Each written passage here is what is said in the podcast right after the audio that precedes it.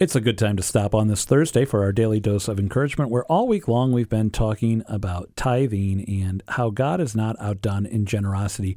And Patty, what I love about this is in every story you've shared with us so far, it's not a question of you giving money and then God just giving you money back. The, the blessing isn't necessarily monetary, No. it's just blessing of, of some sort. Absolutely. And and what I want to say is this is not saying, well, if I do this, I'm expecting something in return. These are what I call hidden surprises that when you least expect it, everything else is we are trusting that God will provide what we need. And that does take a leap of faith. And along the way, God surprises us with these other things. And it's just again showing how much He loves us, how much He's got this, how much He's taking care of us, and how much He knows us. So today I want to share a story about God's generosity. Again, when we put Him first in our lives. Now, you might be saying, well, that's just for you, Patty. But today I want to share the stories from my sister and her husband, and she gave me permission to share these. My sister and her husband were one of the couples that inspired Larry and me to begin tithing. We watched them tithe. We witnessed these miracles in their lives. And we wanted, wanted to experience this kind of trust, this kind of joy, this kind of receptivity to God's lavish love. So when their kids were teenagers, they were turning their basement into a place for the teens to hang out. Nothing fancy, just making a space for their kids and their friends to gather. My brother in law's boss asked them out of the blue if they would like a big screen TV.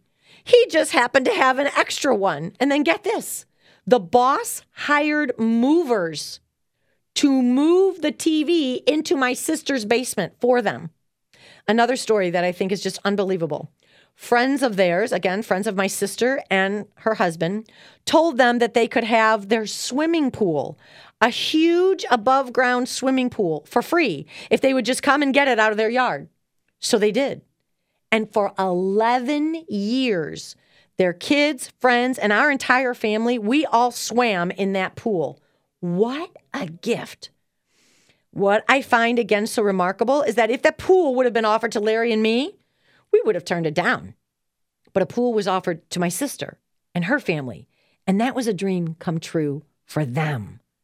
Third miracle story from my sister. My sister worked out at a gym, and she loved to use the sauna afterwards.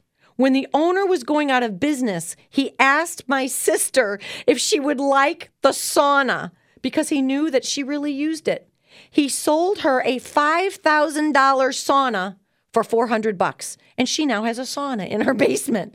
Now I ask you, who gets a free big screen TV, a free swimming pool that still had 11 years of life in it, and a sauna at 92% off the value? Someone who doesn't expect it, but someone who knows that it all comes from God. Someone who is grateful for every gift and gives back to God their first fruits out of pure gratitude. What do you say to that? I don't know, but I'm just going to say, Patty, thank you for this inspiring daily dose of encouragement.